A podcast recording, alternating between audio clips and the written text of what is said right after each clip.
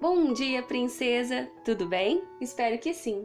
Hoje eu gostaria de compartilhar com você Provérbios 31, verso 12, que diz assim: Ela só lhe faz o bem e nunca o mal, todos os dias da sua vida. Esse versículo é interessante. Como fazer o bem para alguém que muitas de nós sequer conhecem? Não sabemos quantas letras tem o nome do moço, do que ele gosta, nem onde ele está mas isso não é motivo para não fazer o bem. A sua oração já é a maior prova de amor que você pode dar a seu amado, estando ele já ao seu lado ou não. Nós entregamos tantas áreas da nossa vida nas mãos de Deus, a profissional, a mental, a financeira, e por que não entregar a sentimental também? Meninas, Deus está preocupado com o seu namoro e casamento, sim. Porque o próprio amor não gostaria de escrever histórias de amor?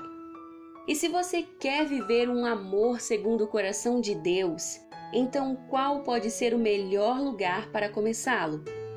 É claro que aos pés do Senhor. Desde já, dobre os seus joelhos e ore por seu futuro cônjuge, mesmo que vocês ainda não se conheçam.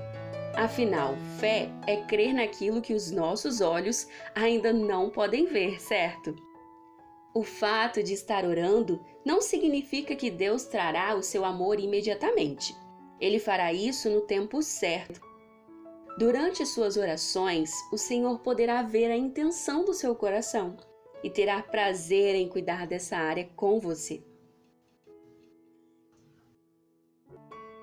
Ore a Deus pedindo livramentos, pedindo que Deus cuide da vida profissional, financeira, das emoções, da vida espiritual do seu futuro parceiro.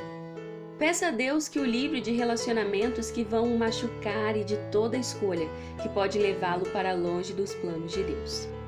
Cubra a vida do seu amado com orações, princesa, mesmo que você ainda não o conheça. Cuide da vida do seu amado através do seu relacionamento com Deus. Amém? Tenha um dia abençoado e até amanhã.